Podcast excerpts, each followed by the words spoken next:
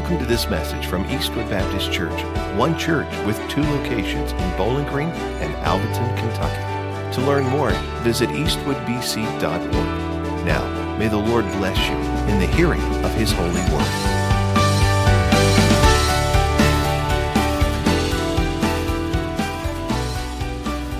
So If you have your copy of God's Word, go with me to the book of Haggai.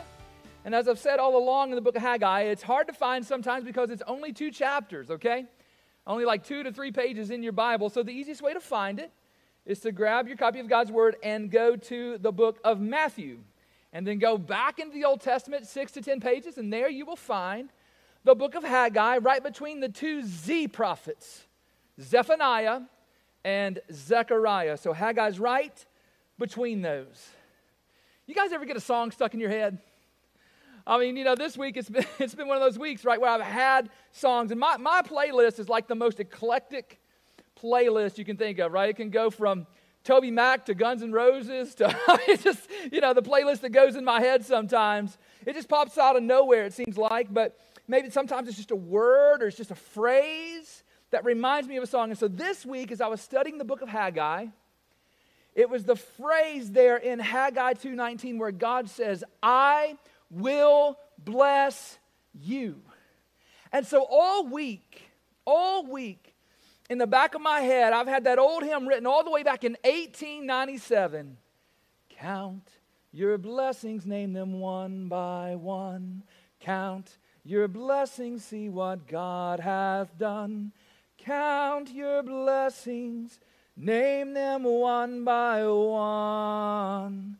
Count your many blessings, see what God hath done. You know, as I thought on that verse from Haggai and had that song playing in the back of my brain all week long, three things occurred to me.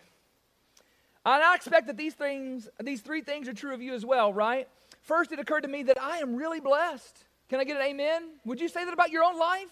That you are really, really blessed. I mean, I'm not just talking about you know, um, life, but it's more than life. It, it's, it's a wonderful family that God's given me. It's the gift of salvation by grace through faith in Jesus. It's given me a roof over my head and food in my belly and clothes on my body. I mean, I am really blessed. And then it occurred to me that every blessing I have is way undeserved. We don't deserve them. I don't deserve them. As a sinner and as a rebel who's fallen short of God's glory, God would have been righteous and just to withhold every good thing from me and from you. But He hasn't. He hasn't, right? He has blessed us even though we don't deserve it, even though I don't deserve it. I'm truly amazed by God's amazing grace. And then it occurred to me that as I think about count your blessings, I couldn't even count God's blessings if I tried because they're way more than I can count. They are innumerable in one sense, right? Because we are, I am blessed beyond measure. Well, that's the title of this morning's message Blessed Beyond Measure, as we come to the final message here in our series, Greater Things, where we've been walking through the book of Haggai.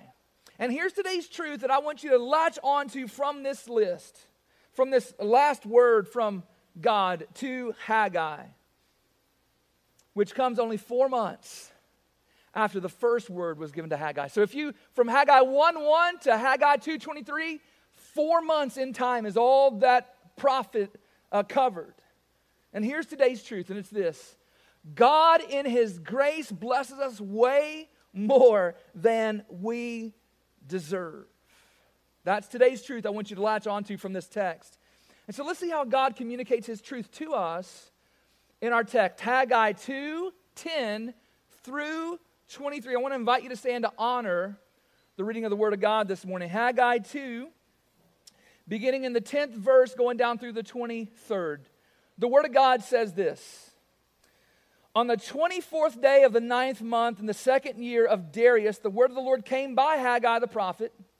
Thus says the Lord, Lord of hosts Ask the priests about the law. If someone carries holy meat in the fold of his garment and touches with his fold bread or stew or wine or oil or any kind of food? Does it become holy? The priests answered and said, No. Then Haggai said, If someone who is unclean by contact with a dead body touches any of these, does it become unclean? The priests answered and said, It does become unclean. Then Haggai answered and said, So it is, or so is it with this people and with this nation before me, declares the Lord. And so with every work of their hands, and what they offer there is unclean. Now then, consider from this day onward, before stone was placed upon stone in the temple of the Lord, how did you fare? When one came to a heap of 20 measures, there were but 10. When one came to the wine vat to draw 50 measures, there were but 20.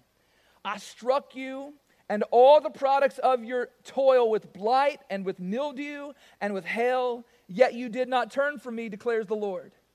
Consider from this day onward, from the 24th month or the 24th day of the ninth month, since the day that the foundation of the Lord's temple was laid, consider is the seed yet in the barn? Indeed. The vine, the fig tree, the pomegranate, and the olive tree have yielded nothing, but from this day on I will bless you. The word of the Lord came a second time to Haggai on the 24th day of the month. That's the same day as the other one. Speak to Zerubbabel, the governor of Judah, saying, I'm about to shake the heavens and the earth and to overthrow the thrones of the kingdoms. I'm about to destroy the strength of the kingdoms of the nations and overthrow the chariots and their riders and the horses and their riders shall go down, every one of them by the sword of his brother. On that day declares the Lord of hosts, I will take you, O Zerubbabel, my servant, the son of Shealtiel, declares the Lord, and make you like a signet ring, for I have chosen you, declares the Lord of hosts. Thus ends the reading of the word of God this morning. Let's pray together. Father, as we have read your word this morning, we pray that you would speak to us through it, God, that your word would not return void. Help us to understand it, God, and then help us to go live it, to apply it to our lives, God. So we pray that you would come and move in our midst. If there's anybody this morning who's never turned and trusted Christ as their Savior and Lord, God, we ask that they would, even in this very worship gathering, whether they're watching online or whether they're here in person, God, would today give their heart to Jesus Christ. They would turn from sin and trust in Jesus and be saved. Father, we thank you for all you are doing in our midst. It's in Jesus' name we give you thanks. Amen. Amen. Grab your seat if you would. So, again, today's truth that I want you to take home from this text is that God in His grace blesses us way more than we deserve. In our text today, we learn three things about blessings. First, we learn that blessings are often disguised as attention getters. You've been there before, right? Blessings are often disguised as attention getters. The people of Israel, they had a problem they were unclean, both morally and ceremonially. In the book of Leviticus, which I, I've, I've, I kind of was almost done preaching through on Wednesday nights until all of this hit. So if you want to learn more about what the book of Leviticus has to say and how it applies to us today, I encourage you to go to our website and check out that series on Leviticus, okay? But in Leviticus, God, He laid out under the old covenant all of the regulations to protect the people from becoming ceremonially unclean. And then procedures to then become clean again if they did become ceremonially unclean. And a key part to becoming clean again was offering sacrifices in the tabernacle, which was later replaced by the temple in King Solomon's day.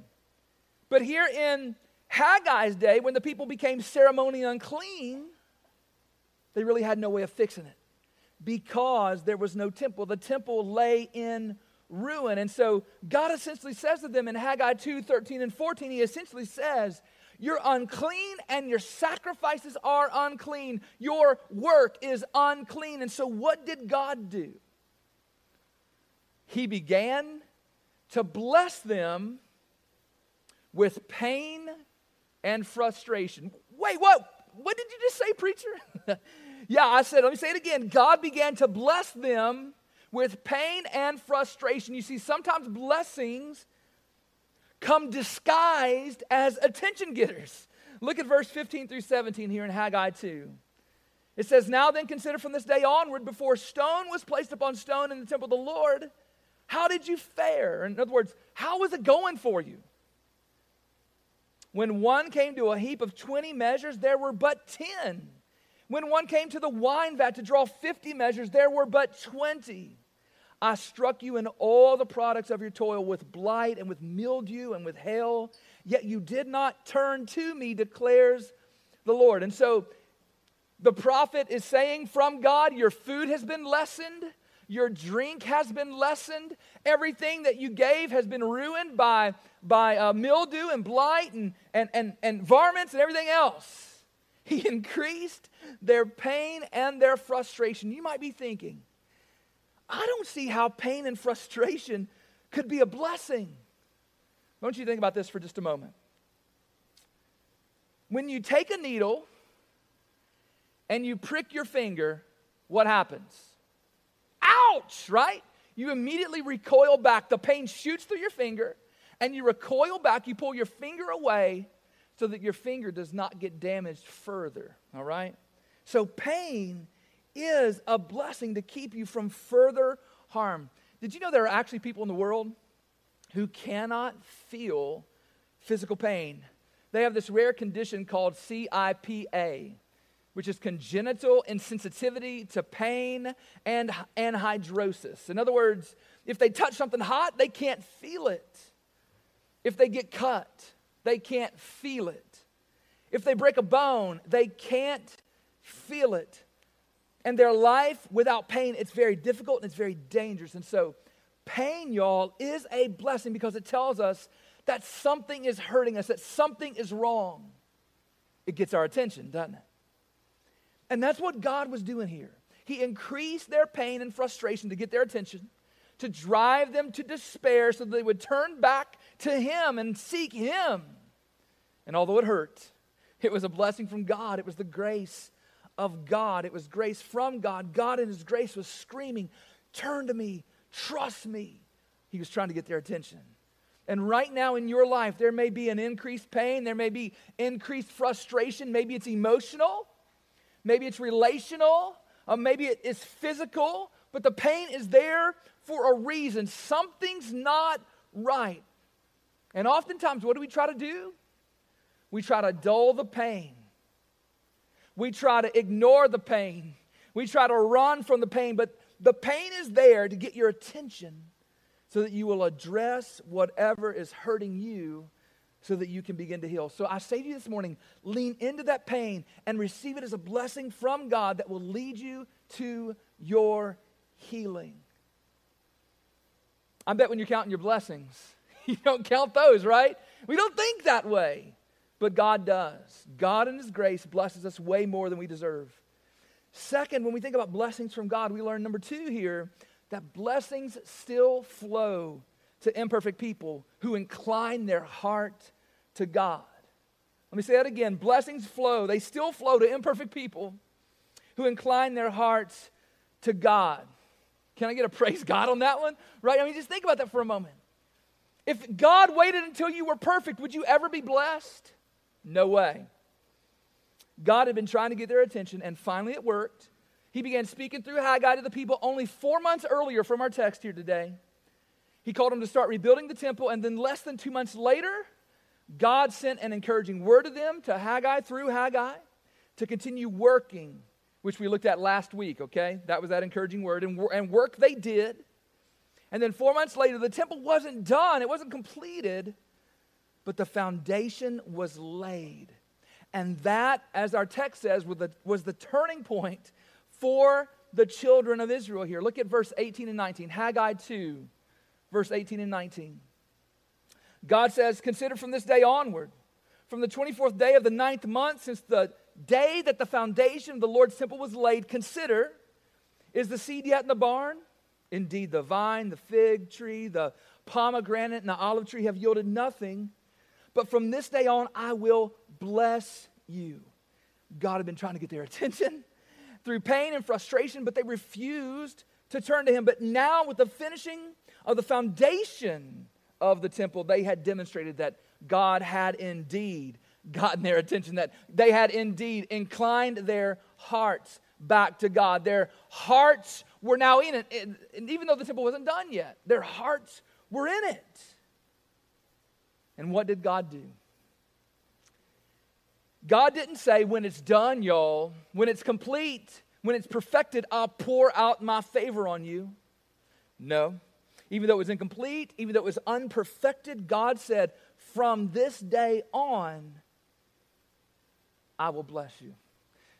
This is a really a beautiful illustration that God is not looking to pour out his favor and blessing on only perfect people.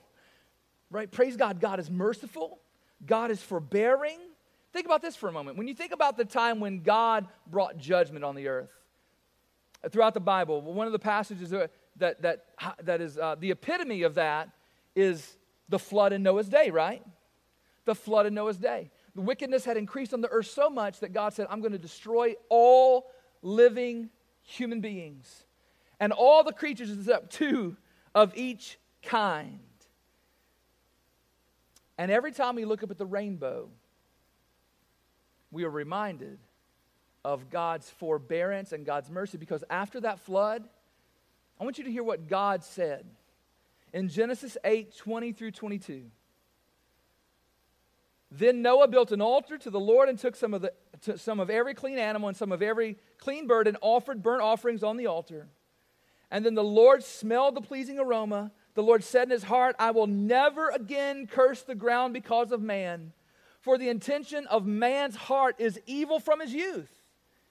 Neither will I ever again strike down every living creature as I have done, while the earth remains, seed time and harvest, cold and heat, summer and winter, day and night shall not cease. God basically says here, I could destroy the world every generation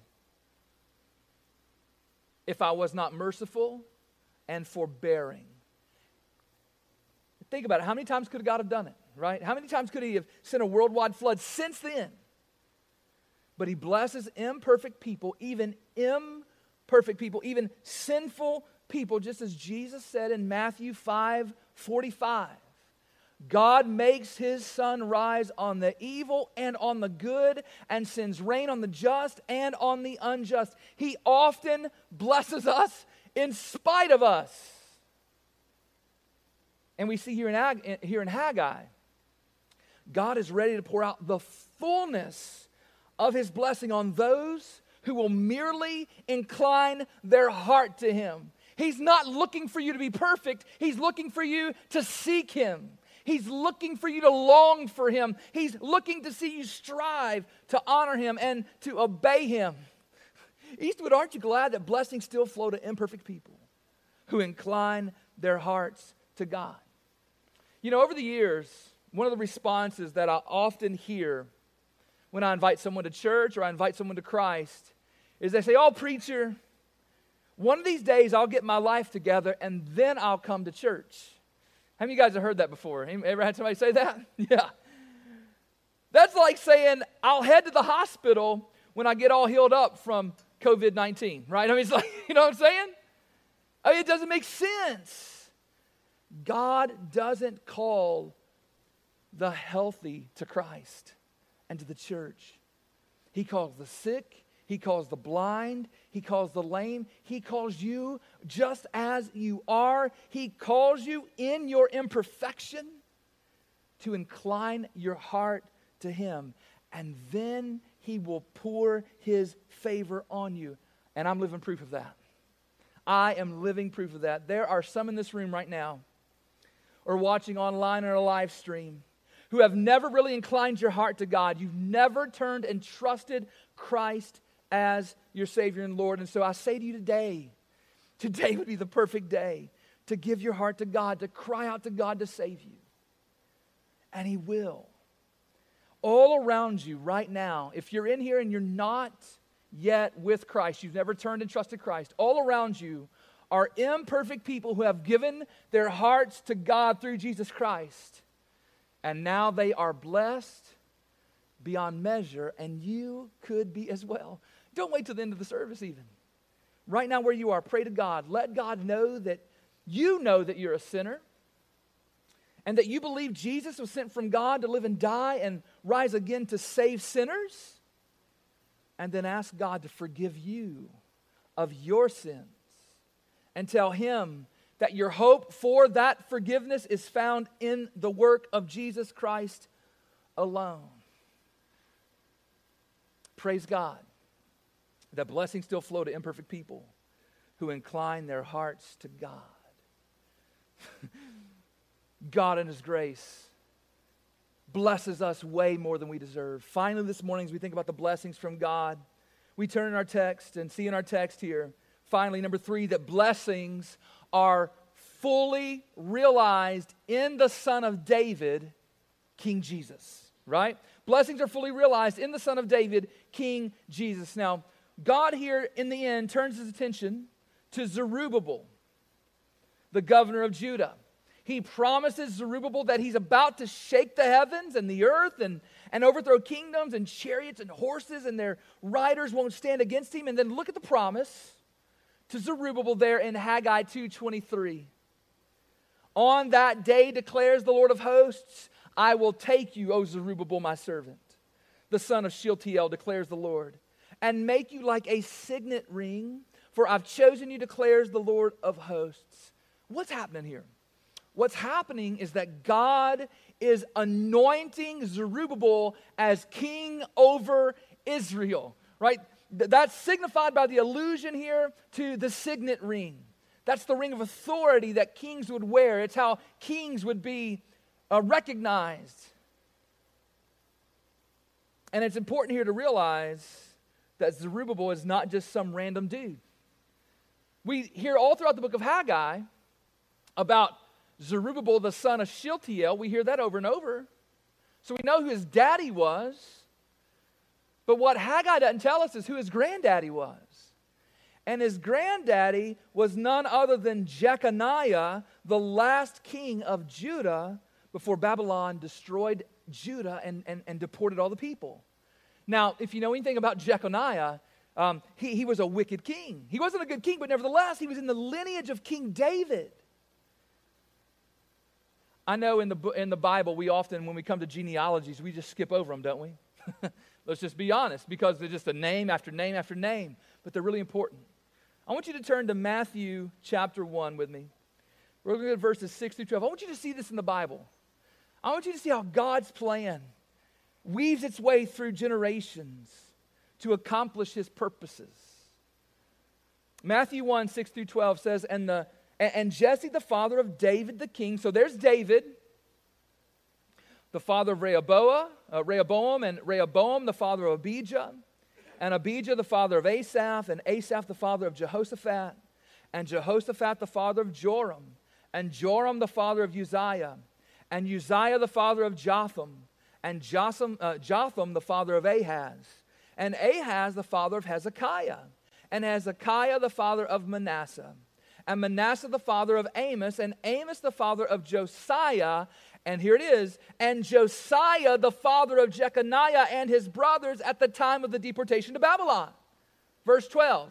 And after the deportation to Babylon, Jeconiah was the father of Shealtiel, and Shealtiel, the father of who? Zerubbabel. Right here, who's being anointed king over Israel at the end of Haggai here. This is important because God had made a covenant with David to have one of his heirs set on the throne of Israel forever. And the Messiah, the Christ, would be a son of David from the lineage of David, in other words. And so we finish the genealogy here in Matthew 1, verses 13 through 16 and Zerubbabel the father of Abiud, and Abiud the father of Eliakim, and Eliakim the father of Azor, and Azor the father of Zadok, and Zadok the father of Achim, and, of, and Achim the father of Eliud, and Eliud the father of Eleazar, and Eleazar the father of Matthan, and Matthan the father of Jacob, and Jacob, the father of Joseph, the husband of Mary, of whom Jesus was born, who is called the Christ. I love the Bible when it all comes together like that, right? Don't you love those moments where it just fits together perfectly? Jesus is the son of Zerubbabel. And Zerubbabel is the son of David, making Jesus the son of David. And so, God, right here at the end of Haggai, here, The end of Haggai, by choosing Zerubbabel and making him like a signet ring, is reaffirming his promise and plan to bless the world through the coming king that we know today as King Jesus. Every blessing that God promised here in Haggai is fully realized in Jesus. The God sent Savior was coming and indeed now has come and will come again.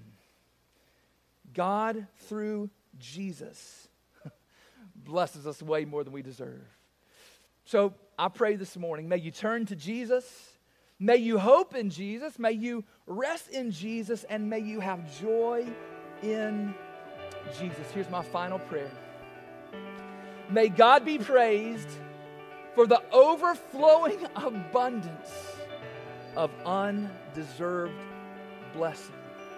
Eastwood, I say to you this morning, and I pray that you would say amen. You are blessed beyond measure.